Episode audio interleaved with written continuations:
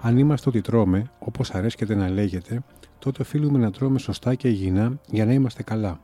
Αν είμαστε και ό,τι πίνουμε, τότε τι πρέπει να πίνουμε και με ποιο τρόπο; Καλώς ήρθατε στο podcast του Newsbeast. Είμαι ο Βίκτορας Μοντσέλη και απέναντί μου στο στούντιο ο κύριος Γιάννης Κοροβέσης. Ο σημερινός μας καλεσμένος βρίσκεται στο χώρο της εστίαση ως σύμβουλος επιχειρήσεων εδώ και σχεδόν 20 χρόνια. Είναι ιδρυτής του peterboost.com, ένα site που για 12 χρόνια μας ταξιδεύει στον κόσμο των ποτών και των γεύσεών τους.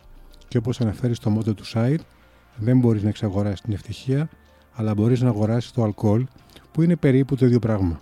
Είναι περίπου το ίδιο πράγμα. Αρχικά καλησπέρα. Καλώς στους ήρθες. ακροατές. Ε, καλησπέρα και σε σένα. Ευχαριστώ πάρα πολύ για τη φιλοξενία. Χαρά μας. Δεν ξέρω αν είναι το ίδιο πράγμα. Εντάξει, μπορεί να υπάρχει μια δόση υπερβολή στο συγκεκριμένο μότο. Ε, αλλά ακουγόταν ωραία όταν έφτιαξα ε, το site πριν 12 χρόνια, το 2011 δηλαδή. Και έψαχνα έτσι κάτι να βρω. Υπάρχουν πάρα πολλά ε, μότο γύρω από το αλκοόλ. Πάρα πολλά. Ίσως περισσότερα ε, από ότι γύρω από το φαγητό. Έχει υπόψη σου. Νομίζω ότι πιούμε ένα-δύο ποτηράκια θα μας αρέσουν όλα, έτσι δεν είναι; Έτσι. Σε κάθε περίπτωση το, το αλκοόλ δημιουργεί στιγμές ευοχίας, απόλαυσης, ε, αξιομνημόνευτες στιγμές. Ως εκ τούτου μπορούμε να ισχυριστούμε, είναι δόκιμο πιστεύω, πως το αλκοόλ ε, μπορεί να δημιουργήσει την ευτυχία, να φέρει την ευτυχία. Βέβαια μπορεί να φέρει και τη δυστυχία το αλκοόλ και καλό είναι να λέγονται και αυτές οι αλήθειες. Για όλα αυτά θα μιλήσουμε και για τα θετικά του και για τα Έτσι. αρνητικά του. Λοιπόν, Γιάννη, μπαίνεις σε ένα μπαρ, ένας Αμερικανός, ένας Άγγλος, ένας Ιταλός και ένας Έλληνας. Κάπως έτσι θα θυμάσαι και εσύ που και γυρούσαν παλιότερα μερικά από τα πιο Βέβαια. επιτυχημένα ανέκδοτα. Αυτοί οι τέσσερι τύποι λοιπόν κάτι θα πιούν στο μπαρ. Μμμ. Φανερώνουν στοιχεία της προσωπικότητάς μας τα ποτά που παραγγέλνουμε. Μμ, όχι, γενικά δεν μου αρέσει να βάζω ε, να, ε, ταμπέλες και ετικέτες ούτε στους ανθρώπους. Ήταν κάτι που μπορεί να έκανα πιο παλιά. Ε, όσο μεγαλώνει, όσο μεγαλώνει κανείς, ε, μαθαίνει να είναι πιο ανοιχτός, πιο ευέλικτος, ε, με πιο ανοιχτό μυαλό. Άρα, αν με ρωτούσες 10 χρόνια πριν, γιατί ε, δεν το ανέφερες, αλλά να πούμε στους ακροτέ ότι έχω περάσει σχεδόν από όλε τις θέσει εστίαση. Δεν ξεκίνησα ως σύμβουλος επιχειρήσεων. Σύμβουλος επιχειρήσεων είμαι τώρα. Έχω περάσει από όλες τις θέσεις εστίαση. Όταν ξεκίνησα λοιπόν, ή μάλλον 10 χρόνια πριν, μπορεί να το πίστευα αυτό και μπορεί να όντως να έβαζα ταμπέλες και να έλεγα Α, εσύ αυτό εκεί.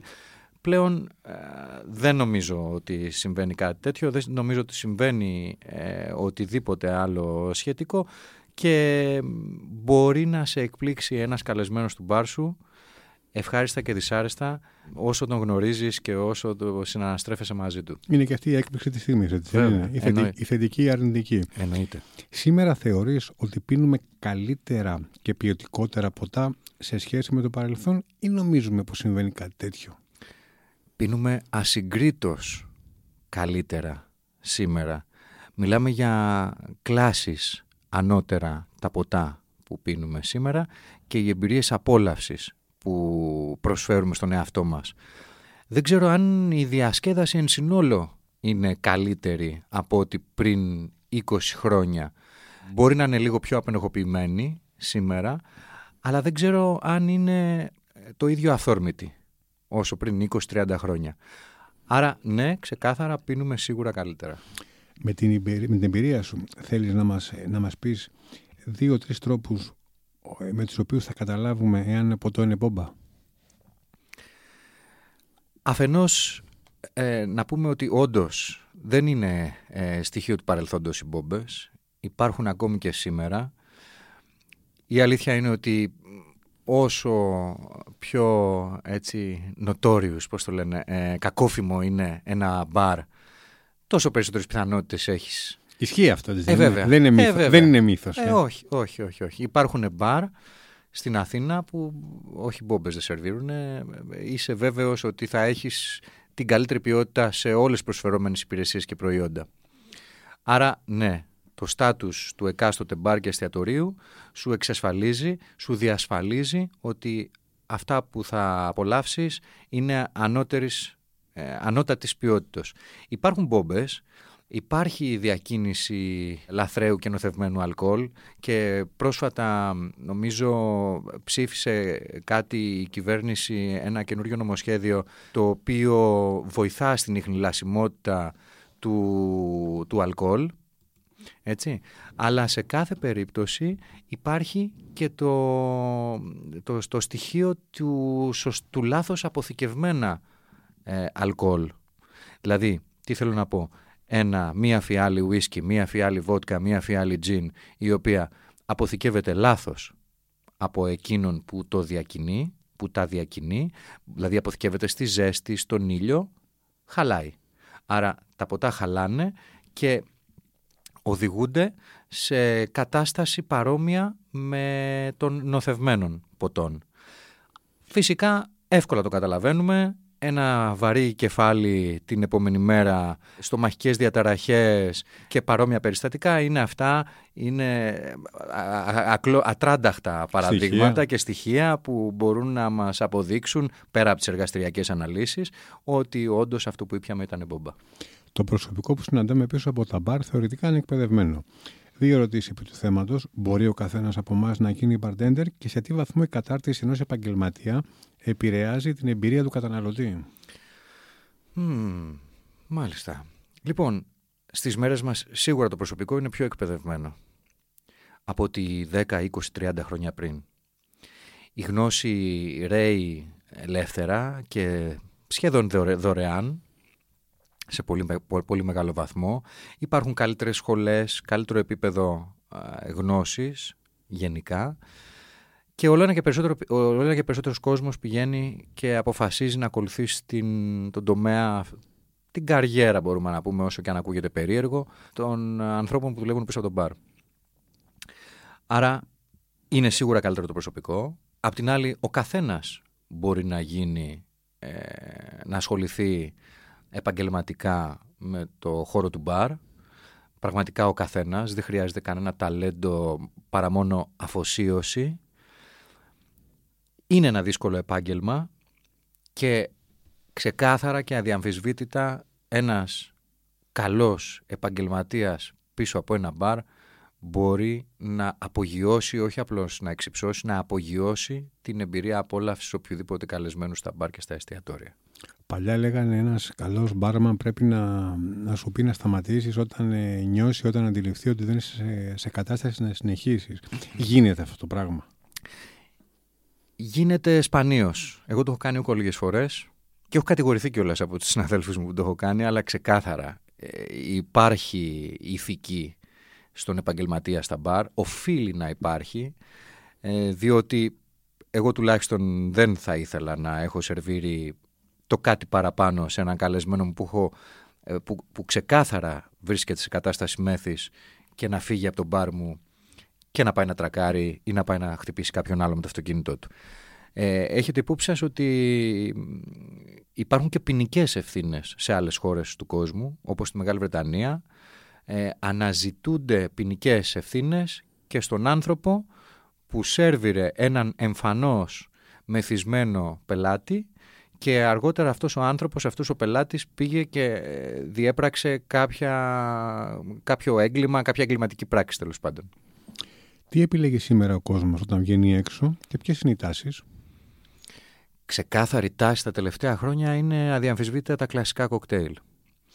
Διανύουν τα καλύτερα τους χρόνια, εδώ και αρκετά χρόνια, δηλαδή τουλάχιστον μια δεκαετία θα έλεγα ε, βρίσκονται σε ανάπτυξη τα κλασικά κοκτέιλ. Επίσης υπάρχει αυτή έτσι λίγο μικρομεσαία τάση των ποτών χωρίς αλκοόλ που δεν είναι απλώς νεροζούμια που τους έχουν αφαιρέσει το αλκοόλ και στα προσφέρουν ως φθηνές εναλλακτικές λύσεις αλλά αποτελούν ολοκληρωμένες προτάσεις, αποτελούν πολύ σοβαρά προϊόντα πολύ σοβαρού και επίπονου R&D από τις καλύτερες εταιρείες παγκοσμίως, είναι ακριβά και είναι μια εξαιρετική εναλλακτική για εκείνους που όχι απλώς δεν πίνουν αλκοόλ για ξέρω εγώ οποιοδήποτε λόγο αλλά, εκείνους, αλλά και εκείνους που δεν πίνουν αλκοόλ από άποψη. επειδή δεν τους αρέσει το αλκοόλ. Επειδή θέλουν να πιούν κάτι διαφορετικό. Α πάρουμε λίγο τις αγαπημένες συνήθειες των καταναλωτών μία προς μία. Ουίσκι. Παραμένει ο βασιλιάς των αποσταγμάτων. Για μένα που έχω μια πιστοποίηση στο κονιάκ, εγώ πιστεύω ότι το κονιάκ είναι ο βασιλιάς των αποσταγμάτων. Θα μιλήσουμε για το κονιάκ μετά. Βέβαια στην Ελλάδα παραμένει, είναι πολύ δημοφιλές το ουίσκι, πέρα από την πλάκα. Παγκοσμίως έχει άνθηση το ουίσκι και το σκοτσέζικο ουίσκι και το ιρλανδικό ουίσκι και το αμερικανικό ουίσκι. Τα προηγούμενα χρόνια ανήκαν ε, εκ των πραγμάτων στο ιαπωνικό ουίσκι. Είναι σε ανάπτυξη λοιπόν το ουίσκι τόσο παγκοσμίως όσο και στην Ελλάδα. Βότκα, ποια είναι τα κριτήρια για να χαρακτηριστεί μια βότκα καλύτερη από την άλλη; Η βότκα ανέκαθεν ήταν το ποτό που ήταν άχρωμο, άγευστο και άοσμο. Με αυτά τα χαρακτηριστικά και με αυτά τα στοιχεία του κατάφερε να μπει στη συνείδηση των καταναλωτών. Γιατί, Γιατί μπορούσαν να το συνδυάσουν με σχεδόν οτιδήποτε. Άρα αποτελούσε ε, ένα εκπληκτικό στοιχείο, ένα εκπληκτικό συστατικό για ανάμιξη με άλλα ποτά σε κοκτέιλ. Επίσης ένα ακόμη στοιχείο της βότκας είναι η καθαρότητά της. Ένα στοιχείο ε, που το κάνει ανταγωνιστικό σε σχέση με, άλλα τα, με τα άλλα αποστάγματα. Έτσι. Συνήθως, κατά συνθήκη, οι βότκες αποστάζονται πάνω από τρεις-τέσσερις φορές. Αν δούμε βότκες πενταπλής απόσταξης, εξαπλής απόσταξης, εφταπλής, όσες περισσότερες φορές αποστάζεται ένα απόσταγμα, θεωρητικά τόσο πιο καθαρό είναι, απαλλαγμένο από επιβλαβείς ουσίες.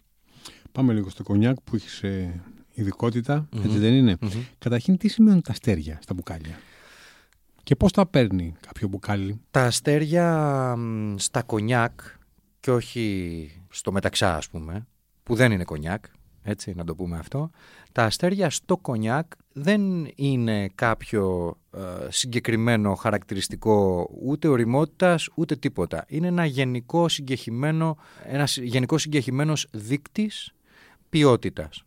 Γενικά και αόριστα. Υπάρχουν συγκεκριμένες κατηγορίες που πιστοποιούν, που κατηγοριοποιούν μάλλον την, ε, τα κονιάκ βάση ηλικίας και αυτές δεν είναι τα αστέρια.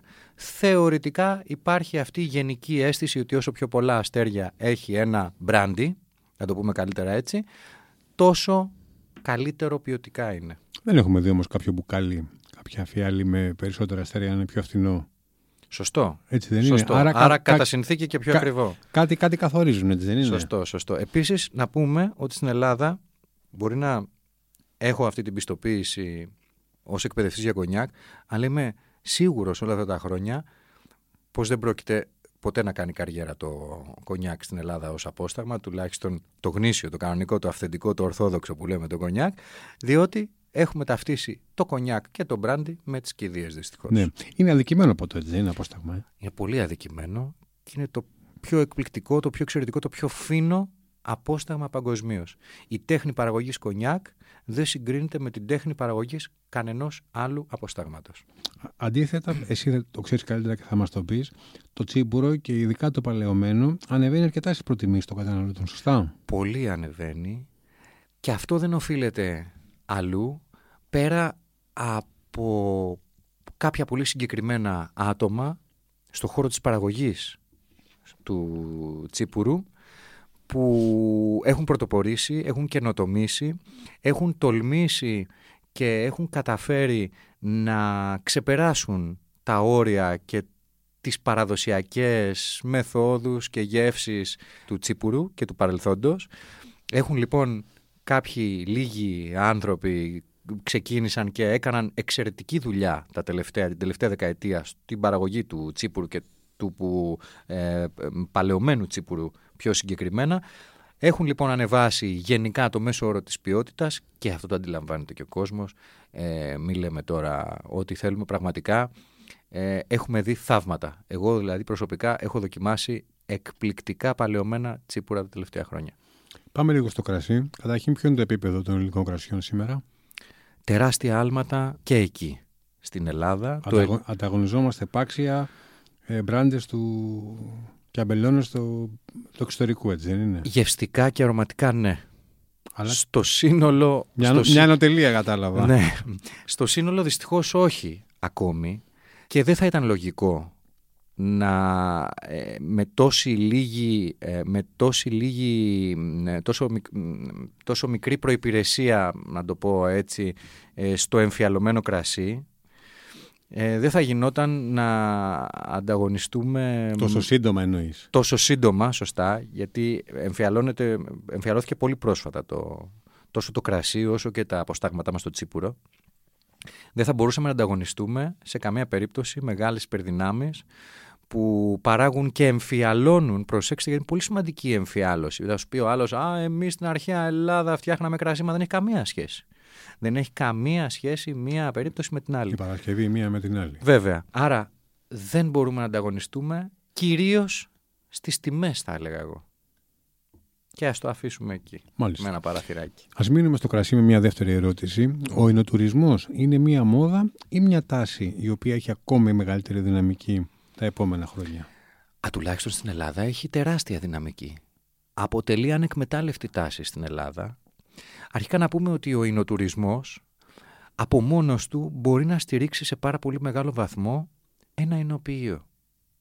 Αν δηλαδή καταφέρει το εκάστοτε εινοποιείο και αναπτύξει τις συνθήκες και τις προϋποθέσεις για να έχει εινοτουρίστες, ας το πούμε έτσι, ε, ανθρώπους που επισκέπτονται το εινοποιείο τους, Μόνο και μόνο αποκλειστικά για αυτό. Μόνο και μόνο αυτό, ναι, ναι, ναι.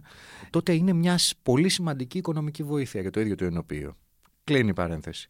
Από εκεί και πέρα, εάν πάρουμε παράδειγμα μεγάλες χώρες της παγκόσμιας αγοράς του κρασιού, δηλαδή αν δούμε τη Γαλλία, αν δούμε την Ισπανία, αν δούμε την Ιταλία σε τεράστιο βαθμό και δούμε τον ινοτουρισμό που έχει και τα έσοδα από τον ινοτουρισμό, ε, θα καταλάβουμε πόσο ανεκμετάλλευτη ε, έχουμε αυτή την τάση στην Ελλάδα πλην της Σαντορίνη που το έχει πάει σε πραγματικά άλλο επίπεδο το, το κομμάτι του εινοτουρισμού. Οι, οι, οι χώρες που προανέφερες, ε, πόσα χρόνια πριν το ανέπτυξαν αυτό το μοντέλο, Δεν γνωρίζω ακριβώς, αλλά έχουν τεράστια εμπειρία έχουν τεράστια εμπειρία. Με παλάτσος, με, με, με, με κήπους, με, τα πάντα, τα πάντα, τα πάντα. Είναι ένα συνολικό περιβάλλον που σου προσφέρουν μια εμπειρία έχουν πραγματικά και ολιστική, προσφέρουν πραγματικά ναι. ολιστική εμπειρία στους uh, πελάτες τους. Ούζο. Παραμένει το εθνικό μας ποτό; Παραμένει κυρίως λόγω των εξαγωγών. Όχι, ε, όχι λόγω της εγχώριας κατανάλωσης. Ε; Θα έλεγα όχι. Εγώ, εγώ περιμένω από το ούζο ακόμη περισσότερα πράγματα. Περιμένω από το ούζο ακόμη περισσότερα πράγματα. Βέβαια, στην Ελλάδα ακόμη δεν έχει καταφέρει αυτό που κατέφερε, κατάφερε το τσίπουρο. Διότι στην Ελλάδα το τσίπουρο τι, τι κατάφερε; Κατάφερε παρόλο που θεωρεί το ένα φθηνό ποτό, κατάφεραν αυτοί οι λίγοι παραγωγοί που είπαμε πριν να αναπτύξουν την ποιότητα και να πείσουν τον καταναλωτή ότι αξίζει να πληρώσει διπλάσια και τριπλάσια τιμή από ό,τι πλήρωνε το τσίπουρο που το, που το πλήρωνε χήμα. Έτσι. Κατάφερε και τον έπεισε λοιπόν μέσα της ποιότητάς του, μέσω της ποιότητας που, που προσέφερε τσίπουρου. Στο ούζο δεν έχουμε καταφέρει ακόμη να το κάνουμε αυτό. Μήπως έχουν μείνει πίσω η παραγωγή ε, ή, ή απλά είναι σημεία των καιρών που προτιμάει το καταναλωτικό κοινό κάποιο άλλο προϊόν; Πολύ πιθανό. Πολύ πιθανό. Βέβαια, η αλήθεια είναι ότι το, το ούζο είναι, μας περιορίζει λίγο γευστικά. Έχει συνδυαστεί και όντως ταιριάζει πάρα πολύ. Αποτελεί ε, οργασμικό συνδυασμό το, το ούζο με τα θαλασσινά. Έτσι. Και το καλοκαίρι και τη θάλασσα και το, και το, και το έχουμε συνδυάσει βέβαια. Και προσέξτε, ε, αυτή την εικόνα, ε, την εικόνα δηλαδή που ταυτίζει ένα εθνικό ποτό της Ελλάδος με την εθνική εικόνα της Ελλάδος που είναι η θάλασσα, η παραλία και ούτω καθεξής δεν έχουμε καταφέρει, έχει υπόψη σου να την εκμεταλλευτούμε στο έπακρο δεν έχουμε καταφέρει γαστρονομικά να την, να την ε, χρησιμοποιήσουμε όπως ας πούμε έχουν χρησιμοποιήσει οι Ιταλοί αντίστοιχες ε, εικόνες. Έτσι. Είναι και αυτό κάτι που θα μπορούσαμε να το εκμεταλλευτούμε στο μέλλον. Να επενδύσουμε. Να επενδύσουμε βεβαίως. Πάνω σε αυτό. Βεβαίως. Α, ε, όμως αντί να κάνουμε αυτό βλέπουμε συγγνώμη, ότι ε, κοιτάμε προς, προς λάθος κατεύθυνση. Όταν ας πούμε βγαίνουν διαφημίσεις, το περασμένα, θυμάμαι εγώ τώρα πριν κάποια χρόνια έβγαζε μια διαφήμιση ο, ο, ο ΕΟΤ στο αεροδρόμιο, δεν θυμάμαι κάπου την είχα δει, που είχε ε, κατρούτσο με χύμα ε, κρασί. Λοιπόν, είναι δυνατόν εν έτη 2000, πότε είχε βγει το 20, το 19, 21ο αιώνα και να διαφημίζουμε, να θέλουμε να, να προσεγγίσουμε ξένους τουρίστες με, με, χρησιμοποιώντας τα εθνικά μας ε, προϊόντα γαστρονομίας και να επενδύουμε σε εσφαλμένες εικόνες. Δηλαδή πρέπει να υπάρχει λίγο μια σοβαρότητα και από εκεί και μια ολιστική προσέγγιση πιστεύω. Τεκίλα και ρούμι, σύμφωνα με παγκόσμια στοιχεία, δείχνουν πως κερδίζουν το έδαφος στο ρεάλ της κατανάλωσης. Συμβαίνει κάτι αντίστοιχο και στη χώρα μας. Αδιαμφισβήτητα νούμερο ένα trending αυτή τη στιγμή απόσταγμα στον κόσμο είναι η τεκίλα. Η τεκίλα όμως έθεσε πολύ στερεές βάσεις πριν ε, κάποιες δεκαετίες. Έθεσε πολύ αυστηρούς κανόνες παραγωγής και πρότυπα παραγωγής στο πλαίσιο των προτύπων του κονιάκ που είναι τα πλέον αυστηρά πρότυπα στον κόσμο και πλέον απολαμβάνει τους καρπούς αυτής της προσπάθειας που έκανε νομοθετικά σε συνδυασμό με το κράτος της και το Μεξικό και τα αριθμιστικά του συμβούλια και απολαμβάνει ωραία ποιοτικά ακριβά αποστάγματα. Στο, για το Ρούμι δεν έχω πολύ υψηλές ε, ελπίδες. Είναι μεν ανέκαθεν υπήρξε δημοφιλές τόσο παγκοσμίως όσο και στη, στη χώρα μας αλλά τέτοιου είδους νομοθετικές ρυθμίσεις, τέτοιου είδους νομοθετικά πλαίσια που θα του επιτρέψουν να έχει μια συγκεκριμένη υψηλή ποιότητα στα προϊόντα της δεν το έχει καταφέρει ακόμη. Συνηθίζεται να κάποια προϊόντα να έχουν εντυπωσιακό μπουκάλι. Έτσι δεν είναι; Υπάρχουν δύο απόψεις. Ότι η μία είναι ότι συνδυάζει το περιεχόμενο με το περιτύλιγμα και η άλλη είναι ότι ε, δεν είναι τόσο εντυπωσιακό το περιεχόμενο, αλλά οπότε να το βάλουμε, να το βάλουμε σε ένα καλό Τι ισχύει από τα δύο; Εγώ νομίζω πως είναι μια πρόκληση. Επειδή και εγώ συμμετέχω τώρα στην... συμμετείχα και ακόμη βρίσκομαι ε, μαζί του στη γέννηση ενός νέου προϊόντος, εινικού, και το έχω πιάσει χεράκι-χεράκι από την αρχή. Είναι ένα κρασί από τον αγροτικό συνεταιρισμό Πάρου, Πάρος Farming Community, το Σιράδι, έτσι λέγεται το κρασί. Και πάντα η πρόκληση για έναν παραγωγό είναι η ποιότητα του branding του να συνάδει με την ποιότητα του ζουμιού του, του, του ποτού. Άρα τι θέλουμε ως παραγωγή, εγώ δεν είμαι παραγωγός, συνεργάζομαι με τον παραγωγό ε, σε άλλο επίπεδο, τι θέλουμε, θέλουμε να έχουμε υψηλά και τα δύο. Χρειάζεται το εξαιρετικό branding, χρειάζεται το marketing και η προώθηση του προϊόντος, χρειάζεται όμως να μην είναι κούφιο περιεχομένο αυτό το πράγμα που θα πουλήσεις, να μην πουλάς ε, φύκια για μεταξωτές κορδέλες που λέμε. Ποια είναι τα μεγαλύτερα λάθη που κάνουμε παραγγέλλοντας ένα ποτό ή φτιάχνοντάς το μόνοι μα στο σπίτι μας; Α, ωραία ερώτηση. Λοιπόν, ορίστε, θα καταρρύψω ένα μύθο τώρα εδώ που νομίζω ότι πιστεύουμε οι περισσότεροι. Πιστεύετε. Εντάξει, εγώ δεν το πιστεύω, θα τον καταρρύψω. Ποιος είναι αυτός ο μύθος, ο μύθος του ενός πάγου. Βάλε μου ένα ουίσκι με ένα πάγο που σου λέει ο άλλος. Έρχεται στον μπαρ και σου λέει: Βάλε μου ένα ουίσκι με ένα πάγο. Ή δεν σου λέει τίποτα, σου λέει: Βάλε μου ένα ουίσκι, του το γεμίζεις με πάγο, που αυτό είναι το ενδεδειγμένο. Και σου λέει: Τι είναι αυτά, ρε, θα νερώσει το ποτό. Λοιπόν, όσο περισσότερο πάγο έχει το ποτό, τόσο πιο αργά νερώνει τόσο πιο ακέραιο διατηρείται το απόσταγμα. Τώρα φαίνεται πάνω κάτω. Ε, βέβαια. μα, γι' αυτό με κάλεσες. Τόσο πιο ακέραιο διατηρείται το απόσταγμα, έτσι, και ταυτόχρονα το πίνουμε και κρύο. Άρα δηλαδή με λίγα λόγια, όχι με λίγα λόγια, αυτό που είπες ότι είναι λάθος να μην βάζουμε πάγο γιατί νιώθουμε ότι νερώνει το, το ποτό και θα χάσουμε τις γεύσεις Όχι, είναι, είναι λάθος να βάζουμε λίγο πάγο. Λίγο πάγο. Αν αποφασίσουμε να, βάζουμε, να βάλουμε πάγο... Άρα ή πολύ πάγο ή τίποτα. Σωστά. Σωστά. Ειδικά τα αποστάγματα όταν τα πίνουμε σκέτα, όχι ας πούμε τζιν με τόνικ, όταν τα πίνουμε σκέτα τα αποστάγματα οφείλουμε προκειμένου να τα απολαύσουμε και να τα, να τα καταλάβουμε πλήρως, πρέπει να τα πίνουμε σκέτα. Έτσι. Και σε θερμοκρασία δωμάτιου, ούτε ζεστά ούτε παγωμένα. Βλέπω κάποιους άλλους το βάζουν στην κατάψυξη και σου λέει αλλά να πιούμε. Λοιπόν αυτό όχι. Στην κατάψυξη βάζουν τα αποστάγματα κακής ποιότητος. Διότι η θερμοκρασία τι έχει, έχει ένα από τα χαρακτηριστικά που έχει είναι να κρύβει τα άσχημα αρώματα του κακού αποστάγματος. βότκα, ας πούμε, που βάζουν λεμόνι και πορτοκάλι, σωστό ή λάθος; Τώρα αυτό βέβαια πάει. Άμα μας ακούει κάποιος που πίνει βότκα με λεμόνι, θα πει ρε παιδιά, εμένα μου αρέσει να πίνω βότκα με λεμόνι. Ό,τι και να μου πείτε. Εννοείται. Ποσός με ενδιαφέρει. Αλλά είναι σωστό ή λάθος η βότκα να συνοδεύεται με το 1 τρίτο χυμό πορτοκαλί λεμόνι, ας πούμε; Η βότκα μπορεί να συνοδεύεται με ό,τι θέλει, γιατί όπως είπαμε, ω επιτοπλίστων είναι άχρωμη, άγευστη και άοσμη. Υπάρχουν πολύ λίγες βότκες που ξεχωρίζουν με την προσωπικότητά τους. Στην πλειονότητα, ε, στην πλειονότητα αυτών δεν έχουμε ιδιαίτερα στοιχεία ούτε αρωματικά ούτε γευστικά. Για πες μου λίγο, στο, στο site σου, το, το Peter Booth, ποια θέματα για, τα, για ποτά διαβάζονται διαχρονικά περισσότερο, δηλαδή τι κλικάρει πιο πολύ ο κόσμος, ποιες είναι οι κατηγορίες; Ποια είναι τα καλύτερα κλασικά κοκτέιλ όλων των εποχών. Ε, μπορεί να τύχει να ε, κάνουν ε, αναζήτηση στο Google τι είναι η Γρεναδίνη, τι είναι το Blue Curacao. πολλά, πολλά διαφορετικά. Πολλά διαφορετικά.